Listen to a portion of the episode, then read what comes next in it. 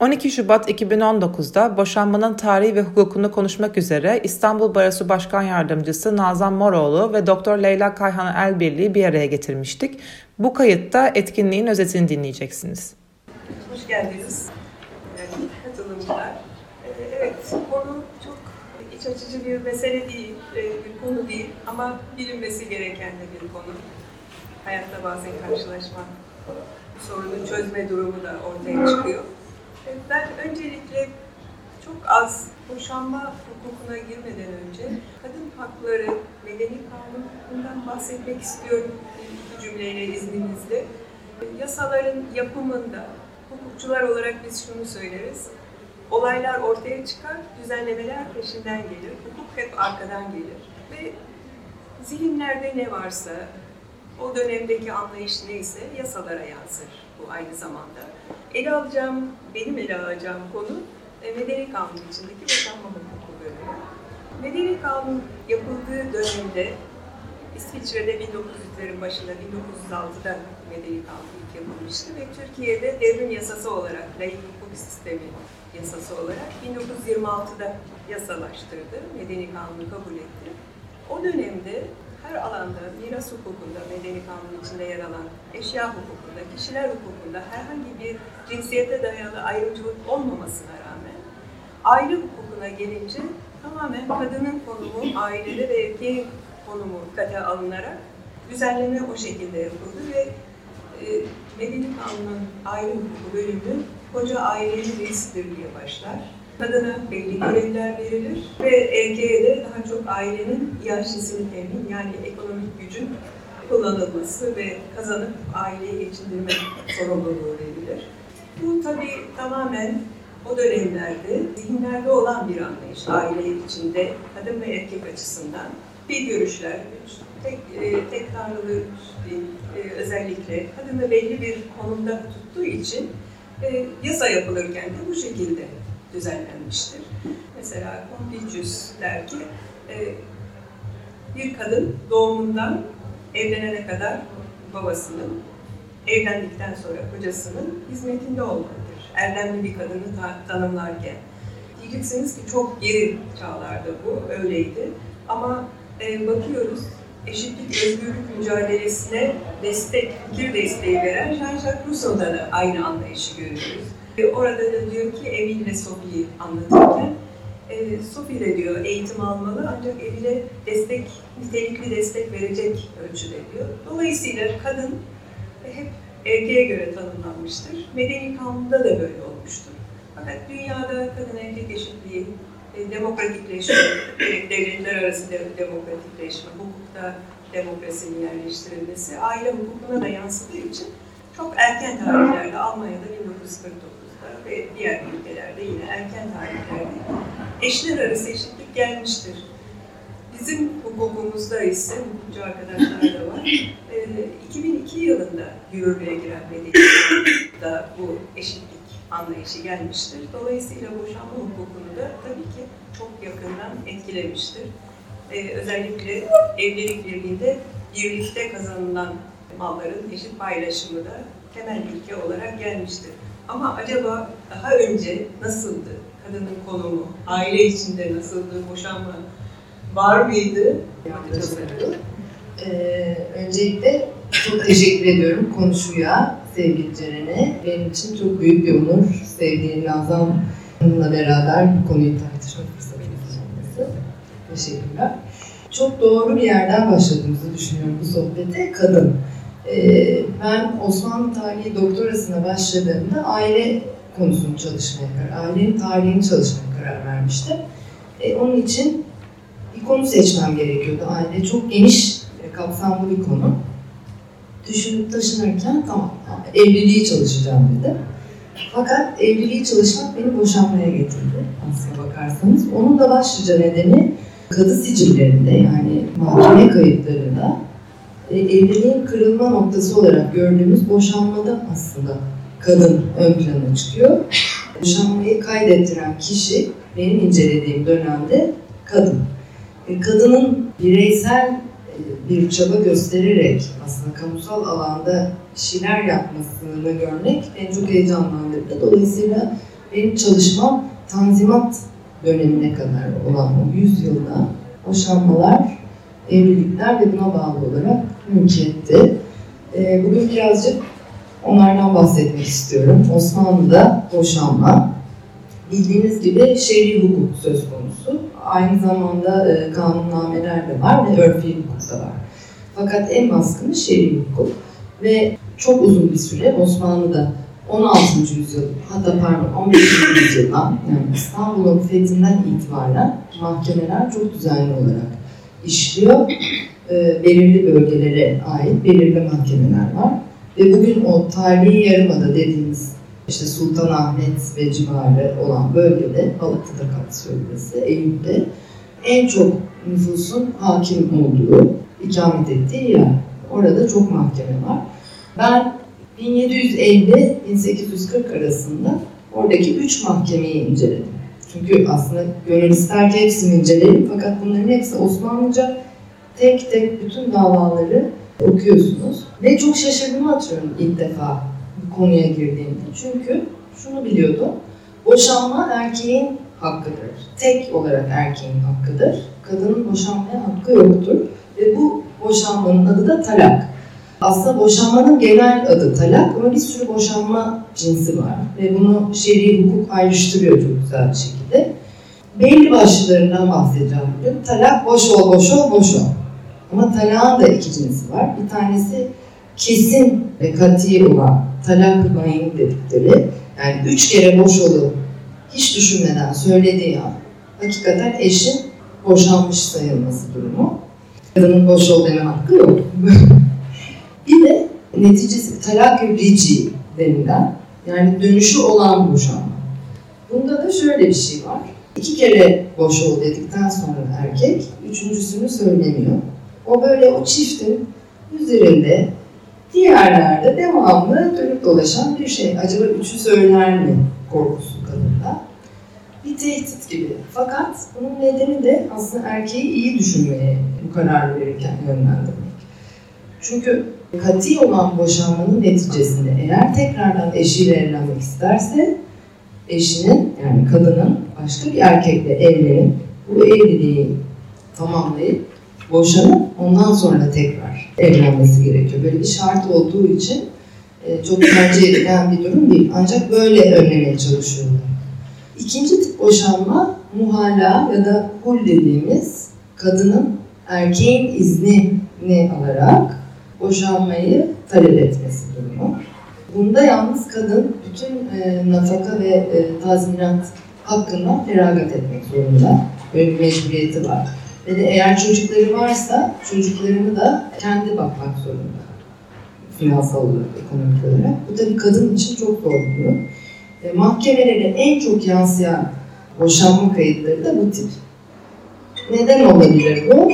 Tabii ki bunu bilmemiz yüzde yüz değil ama benim bugün bütün söyleyeceklerim mahkemeye yansıdığı kadarıyla bildiklerimiz. Çünkü kadının başka bir bize bıraktığı o dönemin yani yoldan geçen sıradan vatandaşı olan kadının bize bıraktığı başka bir belge olmadığını düşünürsek bazı şeyleri biraz tahmin etmek zorundayız tarihçiler olarak. Mahkeme kayıtlarına yansıdığı kadarıyla evet kadınlar buna zorlanıyor. Çünkü boş ol, boş ol, boş ol da boşandığı zaman her türlü nafakasını ve tazminatını vermek zorunda. Ta ki kadın bir daha evlenene kadar. Şunu merak ediyorum. Kurumsal Osmanlı'da hukukun hafifçe kurumsallaşmaya başlamasından önceki mahkemelerin, kadıların olmadığı dönemde insanlar bir evlenince biz bir yola baş koyduk, devam edelim demedikleri tahmin ettiğim için boş ol, boş ol, boş ol da ta, nafakasız her bir şekilde yine boşanıyorlardı. Bu mahkemeler hangi yüzyılda giriyor resmin içine? Mahkemeler başından beri var. Yani hep var. Tabii İstanbul'un fethinden itibaren hep takip edildiğimiz ve bunlar hep e, Şeyhülislamlığa bağlı bütün bu mahkemeler. 27 adet yanılmıyorsa mahkeme var. Ben sadece İstanbul için konuşuyorum ama Anadolu'da da bu mahkemeler e, var ve Balkanlarda da var. Ve hatta çok ilginç bir şey, evliliğin kesinlikle tabii devletin kontrolünde bir şey olmadığı için e, yani medeni bugünkü anlayışımızla bakmamamız lazım. Evlilik aileler arasında kararlaştırılan e, kadınla erkek arasında olan bir kontrat. Ve çok parasal bir kontrat bu. Benim en çok ilgimi çeken şey oydu. Yani bugünden çok farklı değil herhalde. Siz de biraz değineceksiniz sonra. O noktada yani 15. yüzyıldan beri çok e, ciddi bir şekilde takip edilen, işleyen bir mahkeme düzeni var. Hatta bazı kadılar, işte Orhan Pamuk'un kitabında vardır, benim adım Kırmızı'da, Şeküre karakteri boşanmaya gider. Bir tane kadı varmış, Şafii mezhebindenmiş. Çok güzel boşuyormuş kolayca. Bütün kadınlar ona gidermiş diye yazıyor Orhan Pamuk. Mahkemeler çok sıkı bir şekilde kontrol ediliyor ve tabii Hanefi mezhebinden kadılar Fakat o kadılar çok e, sık yani hele 18. yüzyıl iki senede bir yer değiştiriyorlar ki böyle bir şeye aman vermemek için. Şöyle o 90 sene zarfında İstanbul'da bir tane bile, yani bir tane gerçekten o kadar e, deftere baktım, kadı sicile baktım, bir tane nikah akti vardı. Yani nikah aktini mahkemeye gidip kaydettirme mecburiyeti olmadığında kimse bunu yapmıyor. Sadece çok enteresan terekelerde yani biri öldükten sonra malını mülkünün dökümünü yapıyorlar ve sonra e, varislerine bölüştürüyorlar. Benim incelediğim 300 tane terekede 10 tane kadın e, böyle şeyin sayfanın şeyine kenarına der kenara aramızda nikah akti filancanın evinde şu tarihte vuku bulmuş idi. E, bunun şahitleri bunlardı. Yani bunu kaydettirme ihtiyacı duyuyor ve bu hakikaten buna rastlamak şans. Ama mesela Balkanlarla karşılaştırırsanız Sofya'da çok yaygın aynı dönemde nikah akdini kaydettiriyorlar. Ve de mahkeme bizim an, anladığımız anlamda bir işlevi yok. Mahkeme noter gibi aslında. Bir şeyi tescil ettirme yeri. Boşanmaları da tescil ettirme yeri. Boşanmadınız diyemiyor aslında. Boşanmayı kaydediyor. Boşanma zaten hukuku bulmuş. Ha, tamam. Ben sizin dediğiniz gibi sonradan takip ediyor. Yani onun ama e, benim gö- gözlemim 18. yüzyılda, hele yani on, erken 19. yüzyıl diyelim, boşanma kayıtlarının kadınlar tarafından tescil ettirilmesi artıyor. Yani kadının görünürlüğü, bilinçlenmesi artıyor. Bunun da örneklerini birazdan paylaşırım. Sonra nafaka meselesi bir de aynı zamanda velayet meselesi var. Boşanma ile ilgili. Bir de üçüncü tip bir boşanma var. Kısaca ondan da bahsedeyim. Hiç görmediğimiz bir tip bu da. Tefrik. O da e, erkeğin iznini alma mecburiyeti olmaksızın kadıya gitmesi ve ben boşanmak istiyorum demesi, boşanmanın gerçekleşmesi. Ben yüzde yüz eminim bu tip talepler çok yüksekti ama kadılar yıldırıcı olmak için, bunu çok tasvip etmedikleri için deftere bunu hul ya da muhalla tipi boşanma olarak kaydediyorlardı ve onun yolunu alıyorlardı ya da belki talak. Bir kadının bunu yapabilmesi için yani tefrik cinsinden bir boşanmayı talep edebilmesi için erkeğin yani eşinin eşlik görevlerini işte evine bakmaması, finansal açıdan çocuklarını ve karısını destekleyememesi, bir de erkeklik görevlerini yerine getirememesi fiziki olarak. Bunu da ispatlaması gerekiyor. Artık onu nasıl yapıyorlar bilmiyorum. Bu şartlar varsa eğer tefrik yoluyla boşanma mümkün. Ayrıca bir de gayiplik durumu, durumu var. Yani işte sefere çıkan asker, başka bir diyarda çalışmak için e, gitmiş idi diye anlatılıyor. E, sicillerin dili yani bu. Gittiği zaman bir daha belki hiç dönmeyecek bilmiyorsunuz. Fakat nafaka da yok. Kadının kendini geçindirmesi de mümkün değil. Hanefi hukuku bu konuda çok e, katı. O kadın tekrar evlenmek için ya kocasının ölmüş olduğunu ispatlamak zorunda ki çok zor. Yalancı şahitlere başvuruyorlar genelde bu durumda. Ya da 90 sene boyunca veya o eşin diğer akranları ölene kadar beklemek zorunda. 90 sene. Yani emin oluyorlar ki herkes e, böyle devam ediyor. Şimdi evliliğe e, dair, yani evliliği çok üst mertebeye koyan bir toplumdan bahsediyoruz her şekilde. Yani nasihatnamelere böyle sirayet ediyor, işte kroniklere böyle sirayet ediyor. işte kadının görevi erkeğinin yanında olmasıdır, iyi eş olmasıdır, çocuklarına belirli bir şekilde bazı e, bakımı sağlamasıdır. Fakat bir yandan da yani evlilik bu kadar üst mertebeye konulmasına rağmen boşanma hem çok yaygın hem de tekrar evlenme de çok yaygın. Sadece iddet süresi denen işte 3 ay boyunca kadın beklemek zorunda. 3 adet, 3 sefer adet gördükten sonra tekrar başka biriyle evlenebilme hakkı var. Bu da eğer hamileyse çocuğun nesep çok önemli olduğu için çocuğun hangi eşinden olduğunu iyi belirlemek için. Ayrıca boşanma anında velayet her zaman babanın ne olursa olsun. Her tür boşanmada. Fakat kadın kız çocukları 9 yaşına kadar, erkek çocukları 12 yaşına kadar bakmakla yükümlü. Ama erkek veriyor onu eğer talep cinsi boşanmaysa nafakasını, bakım masraflarını. O yaşı tamamlamak yani işte buluğa erdikten sonra çocuk artık bakım, fiziki bakım ihtiyacı kalmadıktan sonra e, direkt babaya geçiyor. Bu da ne olursa olsun yani. Ama tabii buna bunun aksi olan bir sürü e, kayda da rastlıyoruz. Aslında kadınlar kendi haklarının farkına vardıkça görüyoruz ki değişik manipülatif stratejilere başvuruyorlar ve bunu görmek de çok enteresan hakikaten. Yani birbirlerinin başlarından geçen şeylere de şahit olduklarını, mesela aynı mahalleden üç kadının peş peşe gelip e, birer gün arayla boşanmalarını tescil ettirdiklerini görüyoruz. Bu da çok ilginç. Yani öğreniyor ve uyguluyor. Tabii bu anlattığım şeyler böyle seneler süren araştırmada şu bahsettiğim bir şeye rastlamak büyük bir şey. Hani böyle iğneyle kuyu kazmaya benzediği için heyecan verici için olmuştur.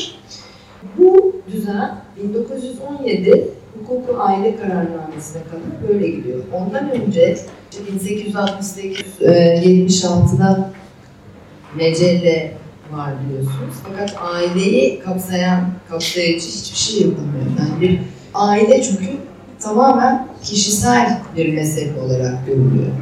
Ve de 1916'da dediğiniz gibi işte sizin de bahsettiğiniz gibi şer'i mahkemeler şehir Müslümanlıklardan alınıp adliye nezaretine bağlanıyor. Bu büyük bir değişim oluyor tabii. Çünkü şehir İslamlığın değeri bayağı bir aza indirgenmiş oluyor. Aynı şekilde müftü rolü daha azalmış oluyor bu vesileyle. 1917 aile kararnamesi sadece bir buçuk sene aslında eden, yürürlükte kalan bir kararname. Tabi sonra medeni hukukumuz daha güzel anlatacaksınız. Cumhuriyeti de beraber. Ben bir sürü konu başlığı var. Birazcık paylaşarak gidelim diye düşündüm. Dilerseniz burada söz. Ee, ben önce birkaç istatistik göstermek istiyorum. Şu anda kadının durumu nedir? Boşanma ve kadın çok daha fazla özdeşleştiriliyor biliyorsunuz. Ve son günlerde eğer takip ediyorsanız nafaka verilsin mi verilmesin mi? Süresiz nafaka kaldırılsın mı gibi tartışmalar var. Bunun dayanağı da hukuken olmadığına inanıyorum. Onları paylaşmadan önce sayılara biraz bir bakalım. Türkiye'de kadının eğitim durumu hakikaten hala çok vahim durumda. 2 milyondan fazla kadın okur yazar değil. Ee, hiç okula gitmemiş 7 milyondan fazla kadın var. Onlar herhangi bir kursta sadece e, okuma yazma belgesi almış kişiler. Hiç okula gitmemiş, mezuniyet belgesi yok. E, ama özellikle baktığımız zaman yüzde yetmiş beşi hemen kadınların en çok ilkokulu bitirmiş durumda. Bunun beraberinde birçok sorun tahmin edebiliyorsunuz. Çalışma hayatını yakından etkiliyor. Ailede boşanma kararı verebilmesini de çok yakından etkiliyor. Şöyle siyasal temsil en son yüzde 17'ye ulaşabildi son e, seçimlerden sonra ama nereden nereye geldi? Oysa o ilk 4.6'yı gördüğünüz yer bunu e, izninizle Ceren'cim paylaşmak istiyorum. Çünkü bunlar hakikaten bilmemiz gereken ve bugün boşanma konusu olsun, velayet konusu olsun ya da nafaka konusu olsun kadın için hangi mücadeleyi vermemiz gerekiyor? Ee, bunun için bir temel dayanak oluşturuyor. Cumhuriyetle beraber kazanılmış haklar hakikaten çok doğru bir başlangıçtı. 1934 yılında anayasa değişikliği yapılarak, anayasada sadece erkeklere tanınmış bir haktı, seçme ve seçilme hakkı. Bu iki maddede değişiklik yapıldı ve kadınlara da seçme seçilme hakkı verildi. O tarihte bu anayasa değişikliğinin yayınlandığı resmi gazetede, getirseydim, aynı zamanda seçim kanununda da birlikte yayınlanmıştı resmi gazetede. Yani bu var mıydı? Ama yüzde 4.6 o tarihlerde parlamentoda sayı kadın milletvekili sayısı açısından dünya ikincisiydi Türkiye. Birinci Norveç'ti. Bugün ise iyice gerilerde. Yerel seçimlerde ne yazık ki yani hiç yoklar. Bu sefer de aynı kural devam ediyor. Birkaç gün önce hem de e, bizlerin de oy verdiği diyeceğim, e, Cumhuriyet'in kurucu değerlerine sahip olan bir parti e, adayları tanıştırıyor, işte podyuma çıkıyorlar. Resimlerini çektim. Herhalde illerin yarısında hiç kadın yok. Yüzde birin altında. Çok yazık. Evet. Bundan bahsettim. Evet, dünya ikincisiydi. 2017 yılında 105. sıradayız. Tabii biz bazı sayıları dile getiriyoruz, çalışma hayatı şu bu. Ve dünya da bizi nasıl görüyor? Sıralamasında görüyorsunuz. Hakikaten çok gerilerde e, toplumsal cinsiyet eşitliği açısından Türkiye'de kadınlar. Burada da evlenme ve boşanma sayılarını görüyoruz. Bu kadar böyle boşanmaların da arttığını söylemek doğru değil e, zaman. Kadın cinayetleri büyük bir yara. Kadına yönelik şiddet ve kadın cinayetleri yokmuş demek ki. Anayasada bugün de e, hem de çok açık seçik eşitliğe uygun kurallar var. Ancak yasaya geçirmedikçe bunu uygulamak mümkün değil. İşte Atatürk devrimlerinin hakikaten çarpıcı yanı da bu. Anayasada eşit e, hak verdiği zaman yasaya da geçirdiği için hemen bir yıl sonra yapılan seçimlerde kadınlar söz sahibi olmuştu. 18 kadın milletvekili seçilmişti. Şimdi bu doğru başlangıçtan sonra ne yazık ki 1926'da kabul ettik. Dünya eşitliğe uygun e, değişiklikleri yaptı. Fakat Türkiye'de bunu başaramadık. O kadar mücadele verilmesine rağmen. Ve 2002'de bu değişiklik yapıldı. Bu değişiklik çerçevesinde ben ele almak istiyorum. Boşanma hukukunu. İki kişi resmi nikahla evleniyorlar ama belli bir süre sonra, bazen çok uzun süre sonra, bazen hemen e, birinci yılında bu evliliğin yürüyemeyeceğine karar verdikleri zaman e, boşanma davası açarak ayrılmayı, sonlandırmayı tercih ediyorlar. E, bu bir tabii dava şeklinde, boşanma davası şeklinde açılır. Nedenleri vardır kanunda. Bir genel nedenler vardır, bir de özel nedenleri vardır. Mesela zina bir boşanma nedenidir. Artık ceza kanunumuzda suç olmaktan çıktı ama ancak ceza kan, e, medeni kanunda bir boşanma nedenidir. Bu da evlilik birliğinde sadakatin ortadan kalkması durumunda işte zinayı da kanıtlayarak e, açılan bir da. E, zina dayandığı zaman boşanma davasında bir kişi bunun beraberinde getirdiği bazı haklara da sahip oluyor. Boşanmaya dayalı bir zina kararı alınırsa, zinaya dayalı bir boşanma kararı alınırsa, birincisi e, evlilik birliğinde edinilmiş olan malların, biraz belki zamanımız olursa o mal rejimlerine değinmek isterim, eşit paylaşımı esası vardır. Ancak boşanma davası zina nedeniyle açılmışsa kanunumuz diyor ki hakim e, bu eşit paylaşımdan alacağı, katılma alacağı dediğimiz payı azaltabilir ve duruma göre tamamen ortadan da kaldırabilir. Hiç vermeyebilir diyor. E, böyle bir hak talep edebiliyor ama genel boşanma nedenine e, dayanmışsa aslında zina olan bir durum olsa bile gerekçesinde yazmadığı için bu haktan yararlanamayan olayları görüyoruz. Yine bir boşanma nedeni hayata kast, pek kötü muamele ve onur kırıcı davranış diye bir başlık altında düzenlenmiş.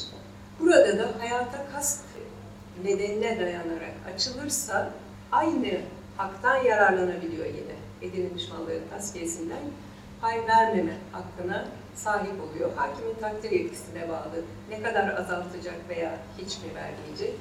Eğer hayatı kast koşulu varsa, e, nedeni varsa e, miras konusunda da tabii e, etkiliyor miras hukukunu. Ona değineceğim daha sonra.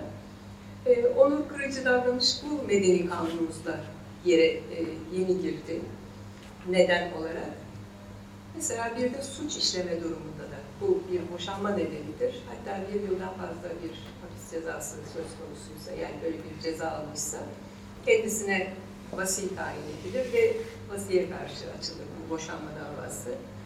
En çok kullanılan nedenlerden biri de terk durumu. O evlilik birliğinin gerektirdiği e, yükümlülükleri yerine getirmemek üzere evliliğe kendiliğinden bir ara vermiş olan kişiye karşı e, terk nedenine dayanarak dava açılabilir. Bunu açabilmek için yalnız bir süreye ihtiyaç vardır. 6 aylık bir süreye. 4 ayı dolduktan sonra eğer terke dayanarak bir boşanma davası açacaksa, çünkü bir mutlak nedendir. Bunu kanıtladığı takdirde hakim karar vermek zorundadır. Önce hakimden 4 aydan sonra bir ihtar göndermesini ister karşı tarafa. Burada da nedenini araştırmaz hakim. Bunu doğrudan esasa girmeden gönderir. Ve iki ay geçtikten sonra ancak boşanma davası açılır. E, bu da çok kullanılan bir nedendir boşanma davalarında. E, akıl sağlığının yerinde olmaması ve bunun kalıcı olması da kanıtlanırsa bir resmi raporda yine bir boşanma nedenidir. Aynı zamanda bir de genel boşanma nedeni var. E, Medeni Kanunumuzun 166. maddesinde. E, orada devlet birliğinin sarsılması, çekil, çekilmez hale gelmesine dayanarak bu dava açılabilir. Eşler arasında bir imkan daha var. Hep böyle çekişmeli davalar mı olur diye düşünebilirsiniz bu kadar neden sıralayınca. Bir de anlaşmalı boşanma hükmü vardır. İki taraf anlaşarak boşanma davası açar. Bu da tabii en kolay yoldur ve güçlerin, avukatların e, önerdiği bir yoldur. Çünkü hakikaten boşanma davası çok, iki tarafa da çok zarar verir. Hele çekişmeli ise o boşanma dosyalarında neler yazılır bilirsiniz. Yani hayatın en entim konuları oradadır. Yani dolayısıyla anlaşmalı boşanma için e, ilk önce her iki tarafında hukukçusu çoğu kez önerir, bir araya getirmeye çalışır. En azından e, böyle yapan meslektaşlarımız çok. Ve birinin açtığı davayı diğeri kabul edebilir. Bu şekilde de e, boşanma davası e, sonuçlanabilir. E, burada anlaşmalı boşanmada şunu öneririz hep, daha sonra bir problem çıkmaması için. Velayet konusunda bir e, kural yazılabilir. E, maddi tazminatla ilgili bir e, hangi taraf verecekse bu yer alabilir protokolda. E, velayet konusunda ve nafaka konusunda yalnız hakimin yine de takdir yetkisi vardır. Bazen babaya diye yazılır. O o kadar bellidir ki hakim de bunu fark edebilir. Bir baskı altında kadın çocuğun velayetini vermek zorunda e, kalır. Biraz önce Leyla arkadaşımızın söylediği gibi velayet özellikle çocuklar küçükse hep anneye verilir. Hatta yeni bir yargıtay kararı var. Uygunsuz bir yaşam e, süren bir kadına da e, veriyor. Çünkü çocuğuna en iyi annesi bakar anlayışı var e, bizim dairesinde, ikinci hukuk dairesinde de. Şimdi şunu özellikle e, yazmasını isteriz tarafların. Tabii biz kalem alıyorsak onu vurgulayarak yazarız. Sonradan bir ihtilaf çıkmasını önlemek amacıyla o da boşanma davası bitip eğer şimdi söyleyeceğim cümle yoksa sonradan edinilmiş mallar konusunda bir tasfiye davası yani katılma alacağın talep hakkı hala mevcut olur. Bu nedenle o boşanma protokolüne e, mal rejimi tasfiyesinden doğacak hiçbir hakkımız yoktur karşılıklı olarak diye yazılırsa o zaman tekrar boşanma davası bittikten sonra bir dava açıp da bu tasfiye malların tasfiyesini isteme hakkı önlenmiş olur. Çünkü bazen hem belli bir tazminatı yazılıyor. Nafaka, yüksek bir nafaka yazılıyor ama bile eksik bırakılırsa bilir kişilik yaptığım bir dosyada gördüm. Anlaşmalı boşanma ama bu nasıl olmuş acaba yanlış mı geldi bu dosya bana diye bir baktım. E, böyle bir cümle yok. Demek ki protokola yazılmayan belli bir söz verilmiş, bir vaat var ortada anlaşılan ve o verilmemiş. O verilmeyince de zaten e, dava açma imkanı e, mevcut. Onun için bu mal rejimi tasfiyesi davasını açmıştı.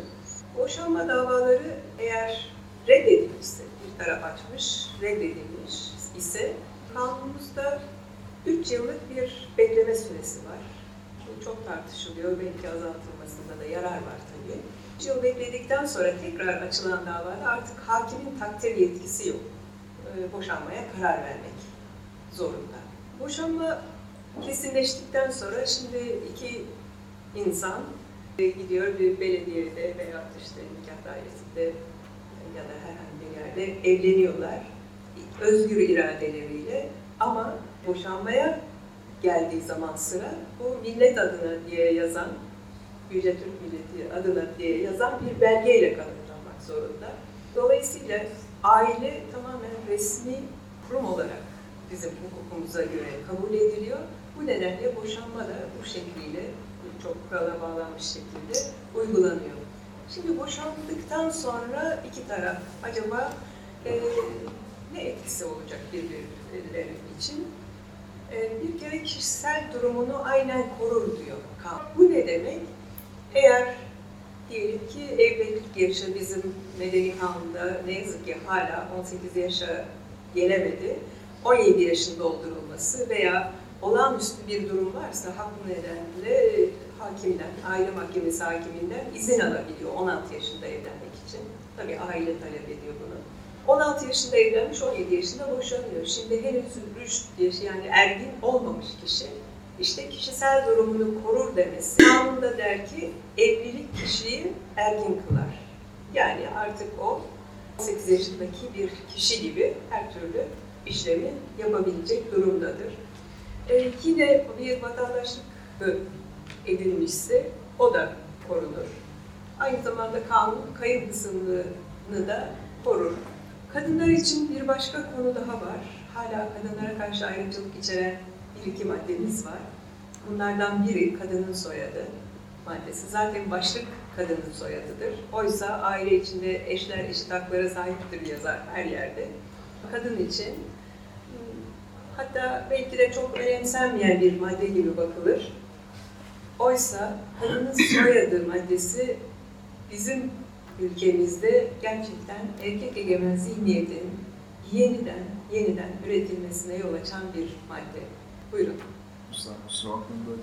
Anayasa Mahkemesi'nin bunu iki seferdir reddediyor olması ve bu yüzden 10 sene bir daha konunun incelenemeyecek, incelenemiyor olmasının Anayasa Mahkemesi bu sağlam bir gerekçeye dayandırıyor mu sizce yoksa? Anayasa Mahkemesi 2014'ten beri artık kadın başvurmuşsa ve bütün yargı süreci bitmişse Anayasa Mahkemesi'ne bir dava açıp ben evlilik süresince de evlenmeden önceki soyadımı kullanacağım diye dörtten önceki kararlarda. Çünkü aile bir birliktir. Bunun devamı belli bir dışa karşı tanıtım aracı olan soyadıyla e, sağlanır. E, evlilikte de bir taraf bu konuda e, özveride bulunmak zorundadır. Bir kişilik hakkı değildir şeklinde yazıyordu. Şimdi ama artık mutlak kişilik hakkıdır diyor. Şimdi biz bu dava dilekçelerinde boşanmadan sonra da boşanma davasıyla beraber de talep edilebilir. E, diyelim ki çok küçük bir yaşta evlenmiş, e, mesleğini hep eşinin soyadıyla devam ettirmiş ve o soyadıyla tanınmış bir kişi artık ondan vazgeçmek istemiyor. Kanun böyle bir imkan tanıyor. E, diyor ki, e, tabii karşı tarafın da kabulüne bağlı. Haklı nedeni varsa hakim e, soyadını kullanma hakkını verecektir diyor. E, bunu boşanma davasıyla talep etmemiş ama sonradan farkına varmış ben bunu kullanmalıyım diye bir yıl içinde boşanmaya bağlı talepler bir yıl içinde mahkemeye götürülebilir. Bir yıl sonra zaman aşımına uğrar. Aynı şekilde bu maddi tazminat, manevi tazminat da ekonomik açıdan e, yansımaları boşanma durumunda.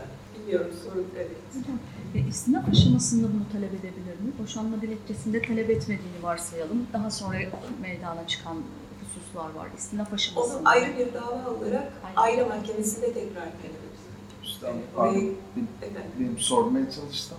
O maddenin iptal olması gerekiyor. Yani herkesin dava açarak hak elde edebilmesi 2014'ten beri halen o maddenin Ondan- kalmış ve o maddenin iptali için 10 sene daha dava açılamayacak Evet. olması nedeniyle bunu Doğru.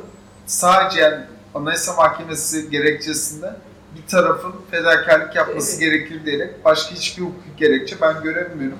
Siz de zaten- eminim Evet. zaten duruşunuzdan biliyorum da. Evet. Ee, bir de kadın soyadına gelince biraz fazla konuşabilirim. Başka şeyler sorun onun için eğer soru varsa. Ee, kadın hukuku çok yeni bir alandı 1990'lardan sonra. Türkiye bir uluslararası sözleşmeyi 1985'te onayladı. O da kadınlara karşı her türlü ayrımcılığın kaldırılması sözleşmesi. O sözleşme diyor ki yasalarda eşitliğe aykırı hükümler varsa işte yaşama geçirmek için eğer geleneksel davranışlar kaldırılsın. Dolayısıyla kadınların yaşadığı her türlü, her alandaki iş hayatı, siyaset, her eğitimde e, bu alanlarda mutlaka adımlar atılsın deniyor. Şimdi bu sözleşmeler e, eğer dava dilekçelerimizde yazarsak e, diyelim ki Türkiye'deki yargı sürecinde hiçbir hakka ulaşamadık. Hep reddedildi. Yargıtay'da da en son reddedildi. Özellikle bireysel başvuru olmadığı dönemlerde SEDAV diye adlandırıyoruz bu sözleşmeyi baş harflerinin kısaltılmasıyla. Bu sözleşmeye dayanarak Birleşmiş Milletler Kadın Statüsü Komitesi'ne başvurabiliyor. Ya da Avrupa İnsan Hakları Mahkemesi'nde yetkisini tanıdığımız için oraya başvurabiliyor. Şimdi bu sözleşmeden sonra Türkiye'de çok farkında olmadık belki ama epey ilerleme oldu. Kurumsal yapılar oldu. Mesela Kadın Bakanlığı kuruldu, Kadın Statüsü Genel Müdürlüğü kuruldu. Ee, çok önemsediğim bir konu ise üniversitelerde kadın araştırmaları birimleri kuruldu ve kadın araştırmaları ana bilim dalı kuruldu. İşte o tarihlerde bir tekrar yüksek lisans yaptım. Kadın hukuku alanında tezimde kadının soyadıydı karşılaştırmalı hukukta. Ama bir cümleyle kapatayım soyadı meselesini. Türkiye koşullarında bu e, madde mutlak değiştirilmeli. Öyle kadının sorunlarının yanında bu hiç önemli değil demek mümkün değil. Çünkü yani sizler de görüyorsunuz, tanık oluyorsunuz, gazetelerde okuyoruz. Beş tane kızı var, oğlan, erkek olana kadar doğurtuyor kadını. Neden? Soyunun devamını soyadına nedenle soyadı bu açıdan tabii önemli.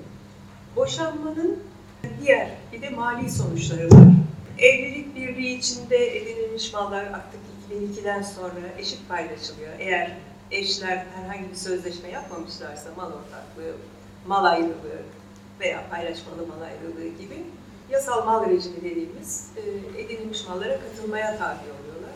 Bu da evlilik süresince edindikleri malların eşit paylaşımı hakkını veriyor. Bir katılma alacağı adı altında. Diğer bir mali sonucu ise maddi tazminat ya da manevi tazminat bunu talep edebilir. E, maddi tazminat talep edebilmesi için kusursuz olması gerekmiyor. Daha az kusurlu olduğu zaman da mahkemeler e, hükmediyor maddi tazminata. Manevi tazminat eğer talep etmiş ve ödenecek olursa bu irat şeklinde olmuyor. Maddi tazminatta böyle ödemede olabilir irat şeklinde, ayrı şeklinde ama manevi tazminat tümüyle ödeniyor. E, bir diğer mali konuda nafaka konusu.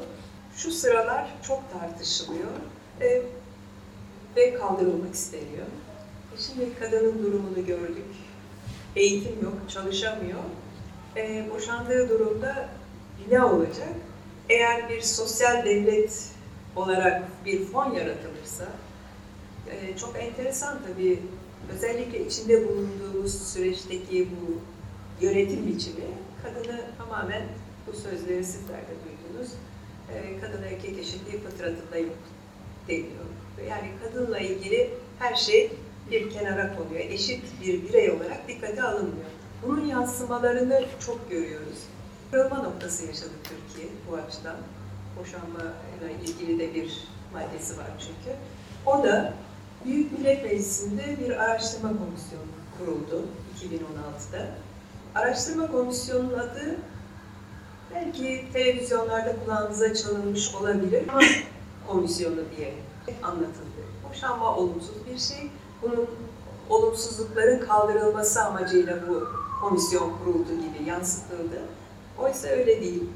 Komisyonun adı aile bütünlüğünü olumsuz etkileyen nedenlerin kaldırılması ve boşanmanın olumsuzluklarının da giderilmesi şeklinde. Tabii o birinci bölümü hiç dile getirmeyince içeriğine fazla bakmakta belki yarar olmadığını düşünenler çoktu.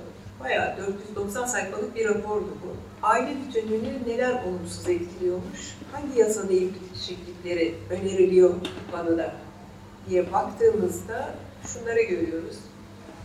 Kadınların kazanılmış haklarının, yasal haklarının geri alınması amacıyla adeta düzenlenmiş bu komisyon raporu.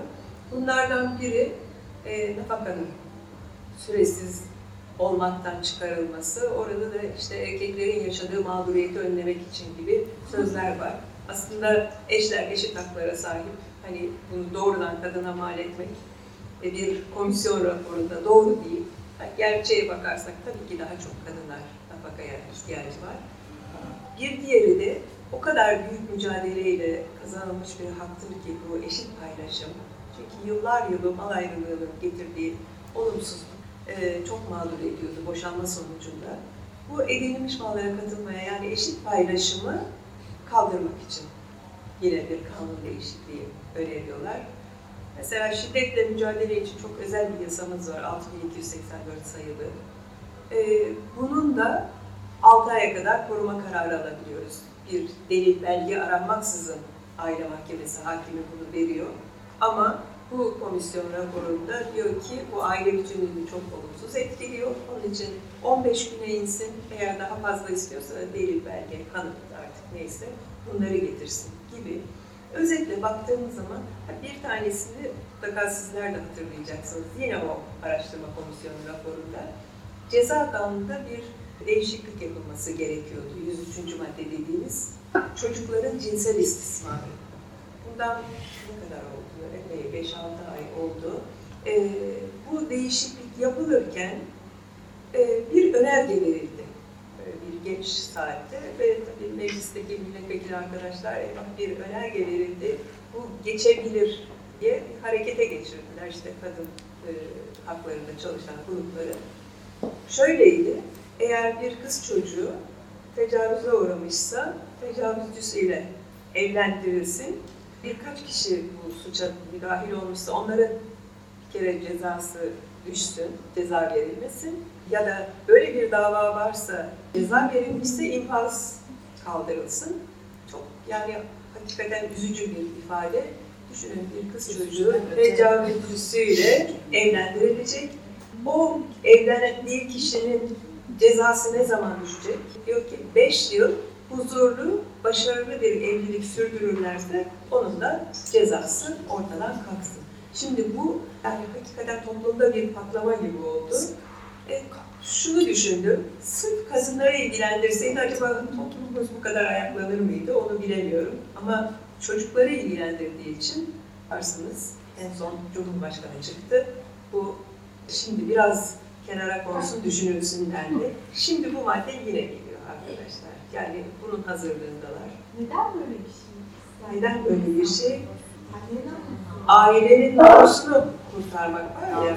Bizim ceza kanunumuzda şöyle bir madde vardı. Kadının e, bedenine yönelik cinsel taciz veya tecavüz söz konusu olduğunda o suç Hocam bu 2005'te kanun eskiden yok değişti. muydu? Eskiden var diye biliyorum. bu Hangisi? Bu yani şey tecavüzcüsüyle evlendirerek yani diğer Vardı kaldırıldı. Evet kaldırıldı. Vardı. Şimdi yeniden.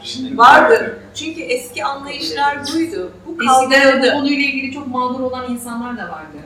E, bu kaldırıldı. Şimdi kadına da çocuğa da hepsine birey olarak bakmak gerekiyor. Çok pardon, eskiden vardı dediğiniz hangi tarihte vardı, hangi tarihte kaldırıldı? O e, 1992'de kaldırıldı.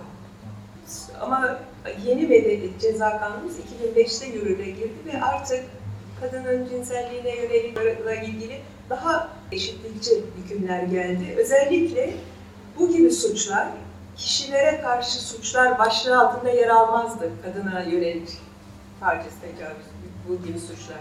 Ailenin namusunu koruma şeklinde bir başlığın altındaydı.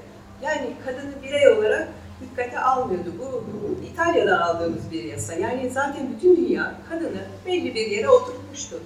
Fakat demokratikleşme hareketleri aileyi de çok yakından etkiledi ve aile içi demokrasi dediğimiz eşler arası eşitlik geldi.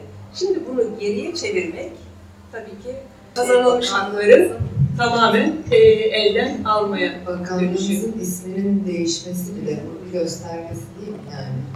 doğru. Kadından aileye değişmesi ve kadının o aile kisvesi altında isminin tamamen eritilmesi. Aynen. Kadın sorunlarını sanki halletmiş bir ülke gibi. Evet. Aile çünkü daha önce geliyor aslında. evet. Eğer dilerseniz bu mal rejimi konusuna kısacık girmek isterim. Ben öncesinde bir şey sonra söyleyebilir miyim aslında? Tabii ki. Bu Osmanlı'da kadınla erkeğin evlilik aşamasında o nikah akti denen şeyde mülk çok önemli parasal bir e, kurum olduğunu söylemişti evliliğin. Bunlardan bir tane yani önem arz eden mesele de mehir denilen evlilik sırasında kadının ailesine değil, kadının kendisine direkt olarak erkeğin vermekle yükümlü olduğu bir bedel var.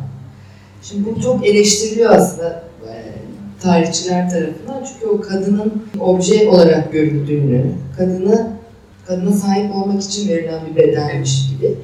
Ama bir başka bakış açısından bakacak olursak kadının aslında evlilik içerisinde koruyan da bir şey mehir. Çünkü babasına, annesine, başka birine verilen bir, bir şey değil. Direkt kadına vermekte yükümlü. Ve iki safhada veriliyor. Birincisi mehri muaccel denen evlilik nikah akti sırasında e, bir kısmı veriliyor. Boşanma, tabi talakla boşanma, muhalla değil de talakla boşanmada ya da erkeğin ölümü, vefatı sonrası da ikinci bölüm veriliyor. Yani erkeğin terekesinden meccel bölümü e, kadına veriliyor. 14-15. yüzyıllarda Memlük toplumunda kadının bu mehrin tamamını erkekten istediğini tespit eden çalışma var. Ve çok enteresan. Aynı şekilde bu nafaka konusuna gelecek olursa şimdi evliliğin içinde kadın kendi başına mal sahibi olma hakkına sahip Osmanlı'da. Yani ailesinden gelen herhangi bir taşınır ya da taşınmaz ülke sahip olarak evliliğini devam ettiriyor ve kocasınınla paylaşmak zorunda değil. Aslında aynı dönemlerde mesela İngiliz hukukuna bakacak olursak böyle bir şey yok. Evlendiği anda bütün mal varlığı direkt kocasının mal varlığı sayılıyor ve de kadın hukuki varlığının temsiliyetini tamamen ismini kaybediyor. Yani bir kişinin ismi altında kadın erkek birleşiyor o kişi de erkek oluyor İngiliz hukukunda. Biz Osmanlı biz demeyin ama Osmanlı'ya çok farklı bir yerde mesela İngiliz hukuku. Şeye geleceğim bu nafakayı evlilik içerisinde talep eden kadınlar var. Yani bana günlük 3 kuruşumu uyduruyorum şimdi bunu tabii rakam olarak. 10 para, para diyorlar genelde zaten 18. yüzyılda. Vermeli bunu kendisinden e, talep edilmesini arz diye. Ve erkek bununla bir ihtarname gidiyor yani erkeğe de ve onu vermek zorunda. Ama evlilik devam ediyor. Boşanmış değiller. Bu çok ilginç bir şey. Bunu mahkemeye siyaset Ve çok ileri seviye bence. Keşke şimdi de olsa. Çok ileri seviye ama şimdi bir yandan e, bugün bunu yapabilecek Şimdi işte şeye baktığınızda sizi göstermeniz sağlıyor. Eğitim seviyesiyle de çok alakalı ki bu kadınlar eğitim görmüyor benim bahsettiğim kadınlara yönelik. Okur yazarlık yok. Sadece mahalle mektepleri var. Sübyan mektebi denen. Onu da kız çocukları sadece 10 yaşına kadar gidebiliyor. Onda da Kur'an'ı okuyorlar aslında. Ezbere harf falan öğrenmiyorlar, yazmayı bilmiyor. Erkek çocuklar medreselere devam edebiliyor. Kız çocukların böyle bir hakkı yok. Yani bir de siz bir şeye değindiniz, o çok ilginç. Bence çok e, medeni hukukla Osmanlı hukukunun arasında süre gelen devamlılıklar var. Yani bugün Sizden biraz onları da öğrenmiş. Nedir? Mesela dediniz ki evlilik kişiyi erkin kılan Evet. anlayışı var. Çocukluğu, ben çocukluk e, tarihinde çalıştığım için çocukluk, yani erken yaşta evliliklerin çok yaygın olduğunu görüyoruz Osmanlı'da. Fakat çocukluğun bitmesi anne babanın e, o çocuğu evlendirdiği yaş olarak, yani çocukluğun sona ermesi görüyor ve tabii bu 18 de değil, çok daha erken bir yaşta oluyor hakikaten başka bir dönem başlıyor. Buluğa ermesinden biraz sonraki bir dönem. Çok ilginç yani bence. Bir de ben size şeyi sormak istiyordum. So- Kadın soyadı yazınızı okudum Evet. web sitenizde. Almanya ile çok karşılaştırıyorsunuz ve Alman hukukunda kabul edilen en son işte 76'da galiba bir şeyden bahsediyorsunuz. Yani eşler hangi soyadını evlendikten sonra hangi soyadı kullanacaklarını birlikte karar veriyorlar ve bu illa erkeğin soyadı olmak zorunda değil kararını işte 76'da galiba. Evet, Biraz- 75 kanun değişikliğiyle. Almanya'da tabii e, bir hukuk devletinde ortaya çıkan ihtiyaca göre aslında yasalar değişse sorunlar da ortadan kalkacak. Almanya'da o kadar adım adım kadının toplumsal hayata karışık. Bütün bu süreçte ihtiyacına göre değişiklik yapılmış.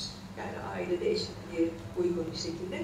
75 yılındaki e, 76'da yürürlüğe girdi. Evlilik hukukuna ilişkin kurallarda eşler soyadını seçerler diyor. Ve çok e, aynı zamanda başka imkanları da beraberinde sıralıyor. Diyor ki kadının veya erkeğin soyadı aile adı. O aile adını kullanıyorlar orada. Böyle bir seçimde bulunmamışlarsa diyor. O zaman yine aynı şekilde kocanın soyadı aile adı olur. Kendi soyadını da birlikte kullanabilir diyor. Ancak daha sonra Almanya'da Anayasa Mahkemesi bunu da eşitlik için yeterli bulmuyor. Ve kadın nasıl erkek sonuna kadar kendi soyadıyla devam ediyorsa kadın da tercih edebilmeli diye Anayasa Mahkemesi'ne götürülüyor bu kural ve orada iptal ediliyor. Ondan sonra yeni bir düzenleme yapılınca evlenen eşler diyor herhangi bir seçimde bulunmamışlarsa veya kendi soyadlarıyla birlikte anılmak, tanınmak istemiyorlarsa, böyle bir hakkı kullanmamışlarsa yine aynı şekilde kocanın soyadını aile adı olarak seçmiş sayılırlar. Yani her iki eşe evlenirken veya evlilikten de bir yıl sonraya kadar bir süre veriliyor. E, ben kendi soyadımı kullanmayı tercih ediyorum deme imkanını veriyor. Bu artık evlilik yaşının ilerlemiş olduğu, meslek sahibi olduktan sonra evlenen birçok kadının da hakikaten ihtiyacı. Çünkü birdenbire işte mesela doktora yapıyor, neredeyse doçentlik, tezler yazılıyor, ismi başka, sonra evleniyor, başka birisi de oluyor. Şimdi akademik hayatta bile izleyemiyorsunuz. E bizler çocukluk arkadaşlarımızı izleyemiyoruz. E, devamlı soyadları değişiyor. Tabii bu kadar soyadına çalışmış, devamlı da değişenler var tabii. Birkaç yıl var evli. Ama e, bu kadar soyadını kafayı takmış bir kişi olarak ve yani akademik olarak da çalışma yapmış olan bir kişi olarak yani sorabilirsiniz benim Moroğlu soyadım kimin diye. Benim bir hocam var, ticaret hukuku hocam, Ayri Domaniç, Allah rahmet eylesin. İkide bir bana bir mesaj yazardı. Sana soyadını armağan ediyorum. Şahin senin soyadın diye. Benim evlenmeden önceki soyadım Şahin. Ama ben barodaki ruhsatımı Moroğlu soyadıyla aldım. Dolayısıyla meslekte böylece tanındım ve bizlerin evlendiği zamanlarda bu anlatılmamıştı bize soyadı bir ayrımcılık Dolayısıyla yani sanki bir, özel bir kural bu. Kadın evlenince kişiliğini, kimliğini bir kenara koyar, başka bir kimliğe kavuşur veya işte verilir gibi. Şey bile çok beni rahatsız eden bir şey. Kızlık soyadı lafı. çok yanlış. Neyse ki o kanuna girmedi. Kanuna girmedi. Girmedi ama yani kullandığı söylüyorlar. bir şeyde o kadar yani Evet. farkına varınca insan Çok aslında Çok bize yanlış. o kadar oturmuş. E sonra işte Çet davasında neler Evet. konuşuluyor. Değil mi? Hocam Ve soyadından size ziyade şey işte isim, ben mesela adı soyadından daha önemli ve toplumsal anlamda bu konuşulan konuşacağımız konuların içerisinde daha belirleyici bir önemi olduğunu. %99 sorsak şimdi hani unisex isimler de var. Hani Evet. Hatta burada mesela yüksek bir lava var dışarıda. İnsanlar şaşırıyor gittiği zaman. Böyle alışık değil çünkü gittiğimizde. Evet. İsim bence çok daha bu belki eminim bütün batı yani genelleme yapmayın ama her yerde bu isimler şey e, seksist öyle söyleyelim. Ve çok temellerde hani bir sosyolog olsaydı belki aranızda daha farklı yerlere de. Evet. Ve ismi, daha siz varsınız, yok senin var. İsmin çok daha bir bu işte şey olduğunu düşünüyorum. E, hani siz dediniz ya, bedeni kanundaki o erkek kurucudur. Evet. Şimdi kanunların bir lafsi yazan ifadeleri var, bir de ruhları var. Bence hani medeni kanunun ruhu, mesela Evet. borçlar kanunu ruhu şeydir, serbest ticaret. Ceza kanunun bir ruhu var falan. Evet. Ama mesela medeni kanunun evlilik bölümünün ruhu da bence şey, düzgün evlenin, iyice anlaşın, sevin birbirinizi ama boşanmamaya çalışın. Şimdi çok Yani enteresan. ben öyle düşünüyorum. Doğru. Cumhuriyet'in ilk dönemlerinde isimleri ben de araştırdım, bu adları. Çok enteresan. Mesela İsmet, İsmet Hanım var, Fikret Hanım var. Yani erkek ve kadın isimleri o kadar Birlikte- genelde öyle. öyle mi? Ama çok kullanılmış. Yani hem erkek kadın Benim adım Uğur. Mesela anneannem hasta yatağındaymış. Anneme vasiyet etmiş. Seni hamileymiş annem. Senin çocuğunu görmeyeceğim ama kız mı erkek mi olacağım bilmiyor. O zaman tabii Evet. şey testler yapılamıyor. Uğur koy isim demiş. Ya kız erkek ne olursa olsun olursa Uğur ol. Uğur da öyle bir isimmiş. Muzaffer herhalde. mesela erkek ismi gibidir ama çok Muzaffer Hanım var. İsveç mesela Muzaffer ilk yıllarında çok konulmuş. Çok bu doğru mudur? Bu da bunlardan belki yanlış. atlamak için olabilir. Yine başka Ama bir yanlış belki psikolojinin sonucu. Bu sefer de erkeğe öykünde. Hani erkeği Artık. gibi olma da bence çok doğru bir şey değil. Aile babaları Evet, bakın Evet, e, bir şeyi paylaşmak istiyorum. Şimdi sizin sözünüz üzerine hatırladım bunu da. Boşanma iyi geçin. E, şimdi bundan dört yıl önce bir genelge yayınlandı. Aile Bakanlığı tarafından. E, eşi ölen kadına aylık bağlanmasıyla ilgili. Bayağı da 1200 lira civarında neredeyse asgari ücrete yaklaşan hele o dönemde e, bir aylık bağlanma usulü şimdi çok yaygın uygulanıyor. Bu nafaka konusu tartışılırken ben aynı şeyi önerdim. Eşi ölen kadın da yalnız ve yani belli bir desteğe ihtiyacı var. E, Türkiye'deki şu koşullarda kadının konumuna baktığımız zaman boşanan kadının da buna ihtiyacı var. O zaman böyle de yapılsın. Hayır çünkü zihniyet ne olursa olsun iyi geçin, boşanma. Hocam çok özür. Sadece bir daha söylemek istiyorum. Ben hani Tabii ki, köyde akrabalarım var. Yaşamadım ama ilçede yaşadım. Evet. İlçede hiç boşanma görmedim bizim mahallemizde. Köyde ben amcalarım, dayılar, teyzeler falan herhangi bir şey hiç hatırlamıyorum. Mutlaka vardır böyle bir şey ama hani bu herhalde şehirleşme, büyük şehirler, şimdi bir tane örnek vereceğim sadece. Şu telefonlarda bir özellik var, ben açıp bakıyorum günlük. Günde 4 saat ortalamayla ben bu ekrana bakıyorum. 4 saat. Muhtemelen çok da farklı değiliz. Eskiden şöyleymiş, insanlar daha çok birbirine bakıyormuş. Yani daha çok böyle şey paylaşıyorlarmış, bir şeyler oluyormuş. Ama şimdi hani neredeyse insana böyle kendi içinde yalnızlaştığı, öyle çok enteresan bir yere doğru gitti ve bunu da işte hani ben şu istatistiklerden onu görüyorum. Sanki kutsandığı demeyeceğim ama hani böyle bu özgürlük alanıymış gibi, hani bu iyi bir şeymiş gibi ve satır aralarında şeylerde ben bunu e, şey olduğunu düşünüyorum. Pompalandı demeyeyim ama bunun hani fena da bir şey olmayabileceğini kültürel anlamda, dizi filmlerde, işte ne bileyim bir yerlerde şey olduğunu düşünüyorum ve ben buna karşı çıkıyorum. Buna karşı çıkıyorum. Karşı Hani bunun keşke böyle olmayabileceği, hani size bir iki soru ne olacak? Hani başka uluslararası hukuklarda mesela şöyle şeyler var mıdır? Şimdi boşanırken hukukçuya gidiyor ama evlenirken giden toplumlar var mı? Bir. İşte boşanamayacağı bir süre koyan var mı? 3 yıl, 4 yıl, 5 yıl gibi müddetler. Veya ortak velayet çalıştıran hukuklar var mı? Mesela 3 çocuğu var adamın. Ya üçünü de kadına bölüyorsun. E bu adam ne yapacak? sırayla söyleyeyim mi? Tabii ki çok Ee, evlenmeden önce avukata gidenler Türkiye'de de başladı. Çünkü bu yeni masa, e, yasal mal rejimi e, farkına varılırsa bayağı zorlayıcı bir rejim. Mesela ben de e, eşit paylaşım tamam ama bu sistem yanlış Türkiye için diye düşünenlerdenim.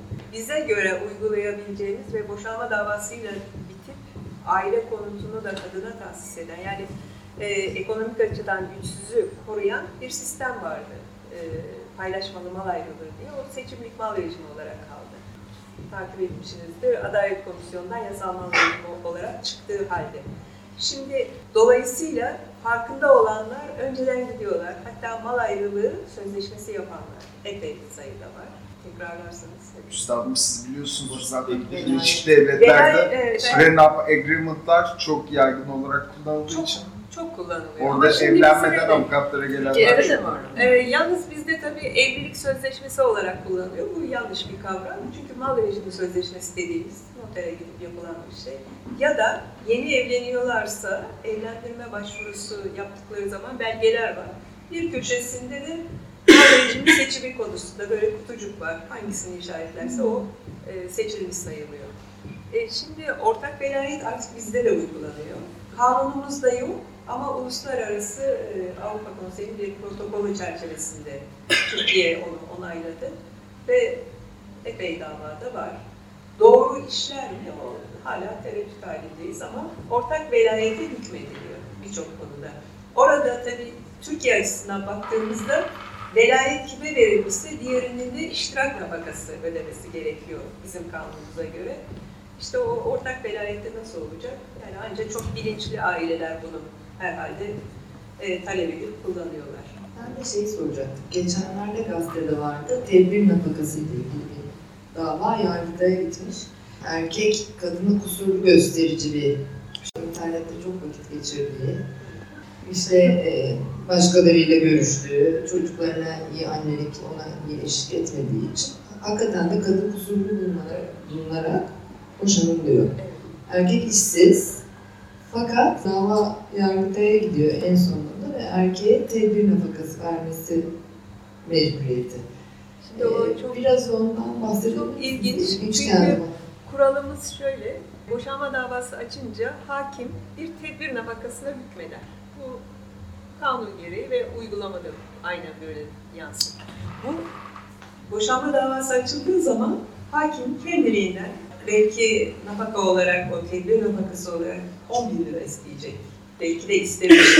Fakat daha, davayı açıldığı anda bir tedbir nafakasına hükmeder. Bazen çok da moral bozucu bir şekilde 1000 liraya mesela hükmeder ya da 500 liraya hükmeder. Ama bu tedbir nafakası mutlaka hükmedilen bir şey. Onun için Yargıtay'da onu Birkaç tane soru var. İsterseniz sıraya dizelim. Böylece herkesin sorusunu almış olabiliriz. Sizin sorunuz vardı. Onu atladık. Hocam bu e, soyadıyla ilgili size soracağım. Ve boşanma davasında mesela kesinleşmediği halde hala kadın o işte husumet duyduğu adamın aynı soyadını taşıyor. Bu konuyla ilgili bir açık yok mu yani o soyadından Var. kurtulmayla ilgili ne, O- ne yapılabilir O mesela? ayrı bir dava olarak talep eder. E, şimdi aile mahkemeleri artık veriyor. Çünkü Anayasa Mahkemesi 4-5 kararda istikrar sağlayınca aile mahkemeleri de evlenmeden önceki soyadımı kullanmak istiyorum deyince karara bağlı. Boşanma devam ettiği devam ederken. Nazan Hanım, terkten bahsettiniz bir boşanma sebebi olarak. E, Duygusal terkten de bahsedebildiğiniz bir var mı? Fiziksel terkin durumunda. İlgisizlik gibi mesela. Evlilik birliğinin çekilmez hale getirilmesi için de herhalde değerlendirilir ama bu terk belli, evi terk etmiş olacak. Yalnız şurada dikkat etmek isterim, iki sordunuz. Sadece evi terk edene karşı açılmıyor. Bazen öyle olaylar oluyor ki eşlerden biri terke zorluyor. İşte boşanma davası açma hakkı o zaman terke zorlananda da oluyor. Çok terk etmek niyeti yok, isteği yok ama terke zorlanıyor. Terke zorlanan da, terk edilen de açabilir boşanma davası.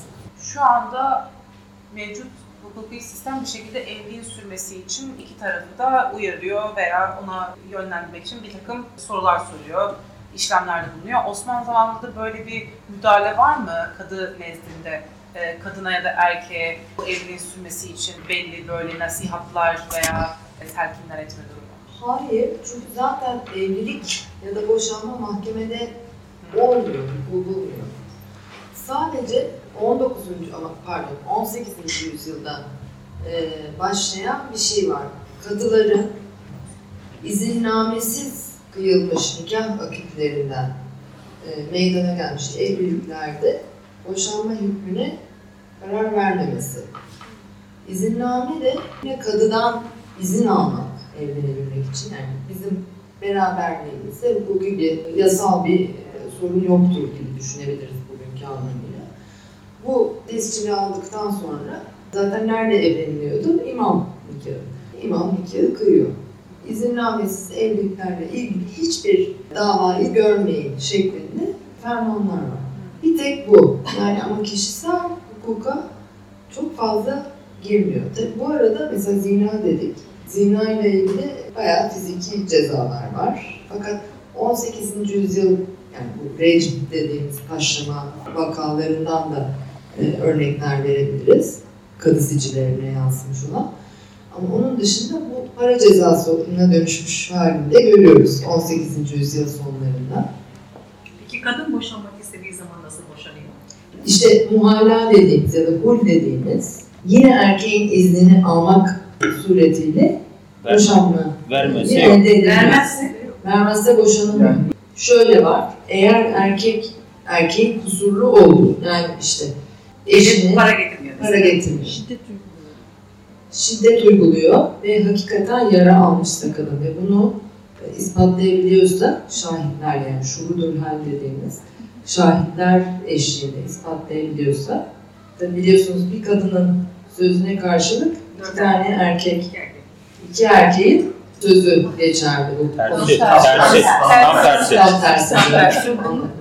Aynen. Aynen. Tam tersi. Ee, dolayısıyla kadın ancak bunları ispatlayabilirse tefrik dediğimiz şekilde boşanabiliyor. Bir de işte terk edildiğinde ona devlet bir nafaka bağlıyor. Aslında sizin bu bahsettiğiniz sosyal devlet fonu Osmanlı'da mevcut. Ya ama tabii çok cüzi yani. Günlük şu kadar para deniliyor. Çocuk varsa ona göre deniliyor. Bir o. Bir de ben süreklilikten daha bahsetmek istiyorum. Siz dediniz ya bu şeyde boşanmanın neticesinde, bu tasfiye meselesinde Evet. eğer birbirlerine karşılıklı sorumluluklarından ya da o mal üzerindeki e, sorumluluklarından Yok. yoktur, ibra et, e, evet aynen onu demişlerse ya hiçbir hakları kalmıyor. O kati aynı şey Osmanlı'da da var. Fakat şeyde çok üzülüyorum. Sizin sorunuza da aslında cevap olabilir bu. Osmanlı kadı sicillerinin dili o kadar şablonlar halinde ki çok merak ediyorsunuz niye boşanmış bunlar? Kesinlikle an- yani çok azdır boşanma nedeninin. Gerekçe yok. Gerekçe çok az yerde verilmiştir. Şartlı boşanmalarda oluyor. Şartlı talak dediğimiz. İşte eğer erkek diyor ki mesela eğer şurba hamr yani şarap içersem alkol o zaman şarap diye düşünün. İçersem şart olsun ki benden boş ol. Ve hakikaten gidip işte şarap içiyor. Kadın boşanmış kabul ediyor. Bu kadar da kolay. Ya da ne bileyim şu kapıdan çıkarsan örneğin. Var böyle durumlar. Ya da annen o kapıdan içeri girerse o çok var. Ee, şart olsun ki boş olacaksın. Peki kabul bu şekilde o zaman boşanma. Annesi girdiği zaman yani işte. Kesinlikle kabul ediliyor. İşte bu laf yani erkeğin iki dudağı arasından çıkan her sözün çok büyük ağırlığı var. O yüzden zaten üç kere düşünsün diye üç kere boş ol. İkinciden sonra söyleyeceği boş ol katil. O olduktan sonra kadın gidip evlenmek zorunda başka biriyle ve beraber olmak zorunda. Yani o tip evlenmelerin de şuhudur hal, parayla şuhudur hal, hal olarak çalışanların olduğunu düşünüyoruz. Şahitler, e, yalancı şahit. Aynı şekilde yalancı eşler de var işte böyle boşanma oldu mecburen. Hülle yapıyor. Hülle değil işte, hülle mu, muhalla dediğimiz şey. Aslında o çok karışmış terim olarak sonradan. Ama hep gülle diye tabii. Evet. Hülle olarak bilinen. En başına başlarken şeydi kadın kaydettiriyor. Kadın kaydettirecek tabii. Çünkü kadının bir daha evlenebilmesi çünkü erkek birden fazla evlenebiliyor. Yani mantığı çok net. Ama tüm anlattıklarınız içinde benim aklıma çok komik sorular geliyor. Sormayacağım onları ama erkeğin birden fazla kadınla evlenmiş olmasını hiç gördünüz mü? Yani o kayıtlarda yani bunlarla ilgili herhangi bir şey Tabii. var mı? Var. Sebep olarak. Çünkü sebepler yazılıyor. Yani aynı anda. Çok eşlikten Çok Var. ama boşanmalarda bu, bununla ilişkin bir şey gördünüz mü? Şöyle-. Boşanmadan eee, çok aslında terekelerde ya da mirasla ilgili meselelerde bununla ilgili çok şey gördüm.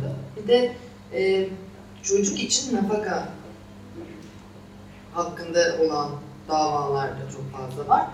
Fakat mesela tereke üzerinde yapılan, yaptığım benim çalışmaya göre ve da başka şehirler yani sırf İstanbul değil Konya, e, Antep gibi şehirler üzerinde de yapılan e, çalışmalarda çok eşliliğin aslında zannedildiğinin aksine çok e, yaygın olmadığı, yüzde benim bulgularıma göre mesela benim incelediğim kayıtlar üzerinde yüzde iki, yüzde iki nokta bir ve de toplumun sadece çok fazla imkan sahibi olan elit diyebileceğimiz bir zümresinde daha çok olduğunu görüyoruz. Çünkü şöyle bir mecburiyet var. Erkek işte dörde kadar eş hakkı var. Çok eşli olabiliyor. Ama hepsine aynı imkanları tanımak mecburiyeti var ve hepsinin çocuklarına da, hepsinden olan çocuklarına da. Daha çok ama şey var bir de. E, yani ben de isimlere bir ara çok takmıştım. Mesela çok ilginç birinci veya ikinci eşinin ismini üçüncü ya da dördüncü eşinden olan çocuğuna veren erkekler var. Ve aynı hane içinde yaşadıklarını düşünüyorum ben bu tip şeyde ve o kadınlar kendi aralarında arkadaş gibiler. Yani yapmak hem ne yapıyorlar hem de hiçbir şey yapamadıkları için mecburen yakınlaşıyorlar. Çünkü bir de şöyle bir şey sosyalleşme de sadece cinsiyetler arası sosyalleşme çok kısıtlı olduğu için hem cinsinle sosyalleşiyorsun. Erkek için de geçerli olan bir şey.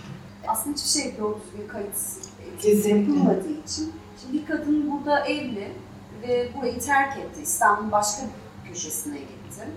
Orada tekrar evlenebilir aslında. Evlenirken acaba şey yok mu hiç onu gördünüz mü? Yani o Geçmişin bir kontrol. bekardır gibi bir şey var mı? Yok E, yani. evlilikten Yok. akti göremedim ki onu görebileyim. Sadece şöyle bir şey, erkeğin bunu çok yaptığını biliyoruz. Yani başka bir diyara giden ve e, işte gayip olan erkek aslında gidip o diyarda başka bir aile de başlatabiliyor ki aslında çok eşli olmasına mani olmamasına rağmen bunu görebiliyoruz. aslında. Atıyor çünkü o bakım ücretinden kaçmış oluyor aslında. Fena Bir de ticaret sebebiyle çok uzak yerlere ulaşım çok zor olduğu için ya da savaş ya da savaş mecburen orada kaldığı için.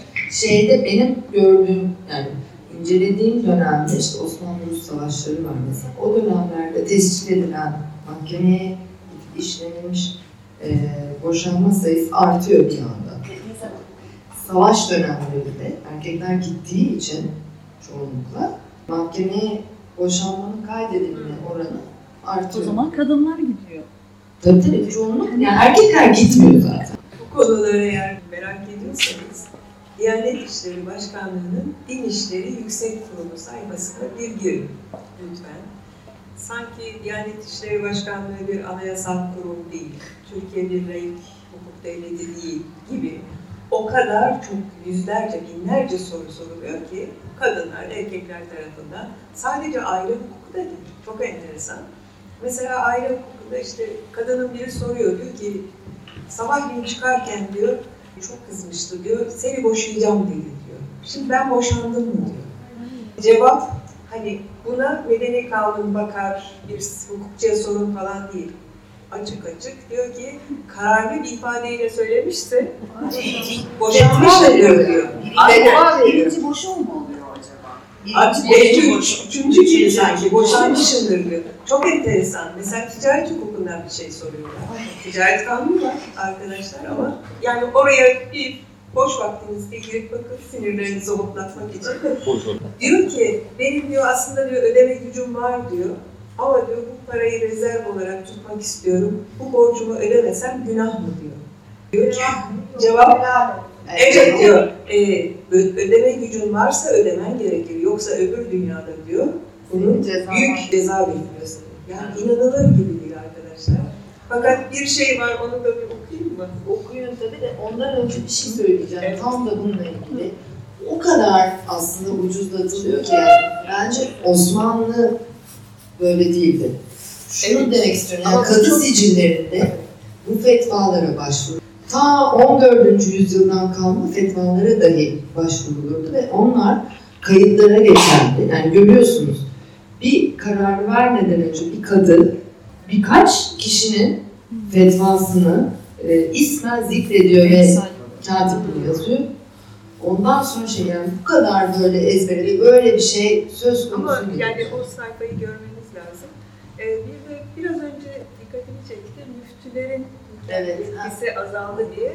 Şimdi tam tersine döndü. Nüfus hizmetleri kanunumuz vardır. Orada sadece belediye, yani belli memurlara verilir bu evlendirme etkisi. Ee, son yapılan değişiklikle il ve ilçe müftülüklerine de verildi. Gerekçesi çok enteresan. Evlenme işlemlerini hızlandırmak ve kolaylaştırmak amacıyla diyor. Ee, böyle sayısını. Aynen. Öyle, ama böyle bir e, kuyrukta beş, bekleyen falan da yok e, belediyelerde. E, şu anda çok sayıda evlilik yapılıyor müftülüklerde. Hatta camide yapıyorlar bir kısmını. Da çok var, merak toplu. ediyor.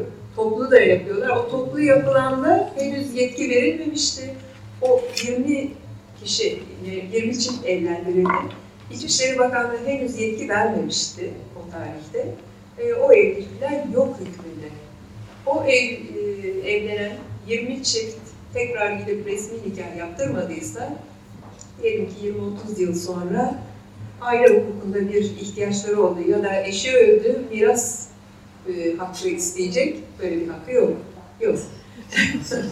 ne yazık ki gelişmeler biraz böyle terse dönüyor. Çok dikkatli ve mücadeleci olmamız gereken bir süreçteyiz. Bugün elime geçen bir yabancı teşkilatın onaylanmasına dair kanun teklifi Binali Yıldırım imzasıyla meclise verilmiş geçen hafta içinde. İslam Teşkilatı'nın, e, İslam Kalkınma Teşkilatı'nın kadınların güçlendirilmesi için bir örgüt kurulmasına dair bu. Biraz önce okuduk. Yani bir kadının eşine değerli hizmetler vermesi için gibi e, değil mi? Onun için. Onun için eğitilmesi ve İslami değerler çerçevesinde eğitilmesi gibi. Şimdi bu ne anayasaya ne uluslararası sözleşmeye, laiklik hiçbiriyle bağdaşmıyor. Fakat kadın haklarının burada çok daha geri gidecek. Kadın hakları dediğimiz kadın erkek eşitliği diyorsak bu bir demokrasi meselesi. Yani biz demokrasiyle mi yönetilmek istiyoruz? Yoksa bakalım şimdi biz başlatacağız barodan da bir yani geçmesin meclisten diye. Çünkü Anayasa Mahkemesi her zamanki gibi olsaydı eskiden olduğu gibi iptal ederdi. Şimdi bilemiyoruz tabii. Buyurun. Şimdi ben onu dedim. Birçok şey geçiyor yasa olarak ama kimse e, haberdar olmuyor. Sosyal medyada biri başlatırsa o zaman yine ufak bir kısım duyar. Evet, sosyal Yine medya ufak bir kısım zaten. duyacak ama Çok sosyal az. medyada. Tabii kaç kişi izler Basın olmadığı için halk hiçbir şekilde Baronun haberdar sitesinde olmayacak. Baronun sitesinde de yayınlanabilir. E, yazacağız e, bir karşı Ya, evet. bildiri yayınlanacak. Sanıyorum 10 gün içinde İstinaf Mahkemesi hakimiyle beraber bir toplantı yapacağız baroda. Çünkü neyi götürebiliyoruz, mal rejimlerinde nasıl uygulanacak bunu bilmiyoruz şu anda. Yargıtay yolunu biliyoruz da istinaf ne kadarına bakacak, nasıl bir başvuruda bulunacağız. E, Duyuracağız bunu, herhalde yararlı olacak. Evet, istinaf sürecinin çok uzun olması hususunu da paylaşırsanız Evet. gerçekten insanlar çok mağdur olur. İki yıl falan sürüyor. İsnaf çok Çok tıkanmış durumda artık. Yani Kendisi. Evet, Çünkü eski hakimler, e, geçen hafta e, bölge adliye Mah- mahkemesi hakimi geldi baroda ziyaret için. Dosya sayılarını söyledi. Yani hakikaten 24 saat hiç gözünü kapatmadan okusa yetişecek gibi değil. Onun için tabii. Evet ne yazık ki o da hukuk yaramız diyelim. Sanırım bitirmemiz gerekiyor. Evet, son olarak bir şey söylemek ister misin? E, son olarak ben daha iyi bir Türkiye, daha güzel bir Ama yok yani bence bu gece çok güzel oldu. Bu özellikle kadın açısından daha çok yaymalı, yaymalıyız diye düşünüyorum. Kadın hakkını savunma hakkı olduğunu hala çünkü bazen o kadar çok sansür var ki insan kendi kendine istemeden sansürlemeye başlıyor. Ne kadar çok konuşursak, ne kadar çok farklı yerde öğrendiklerimizi konuşursak o kadar farklılık artar.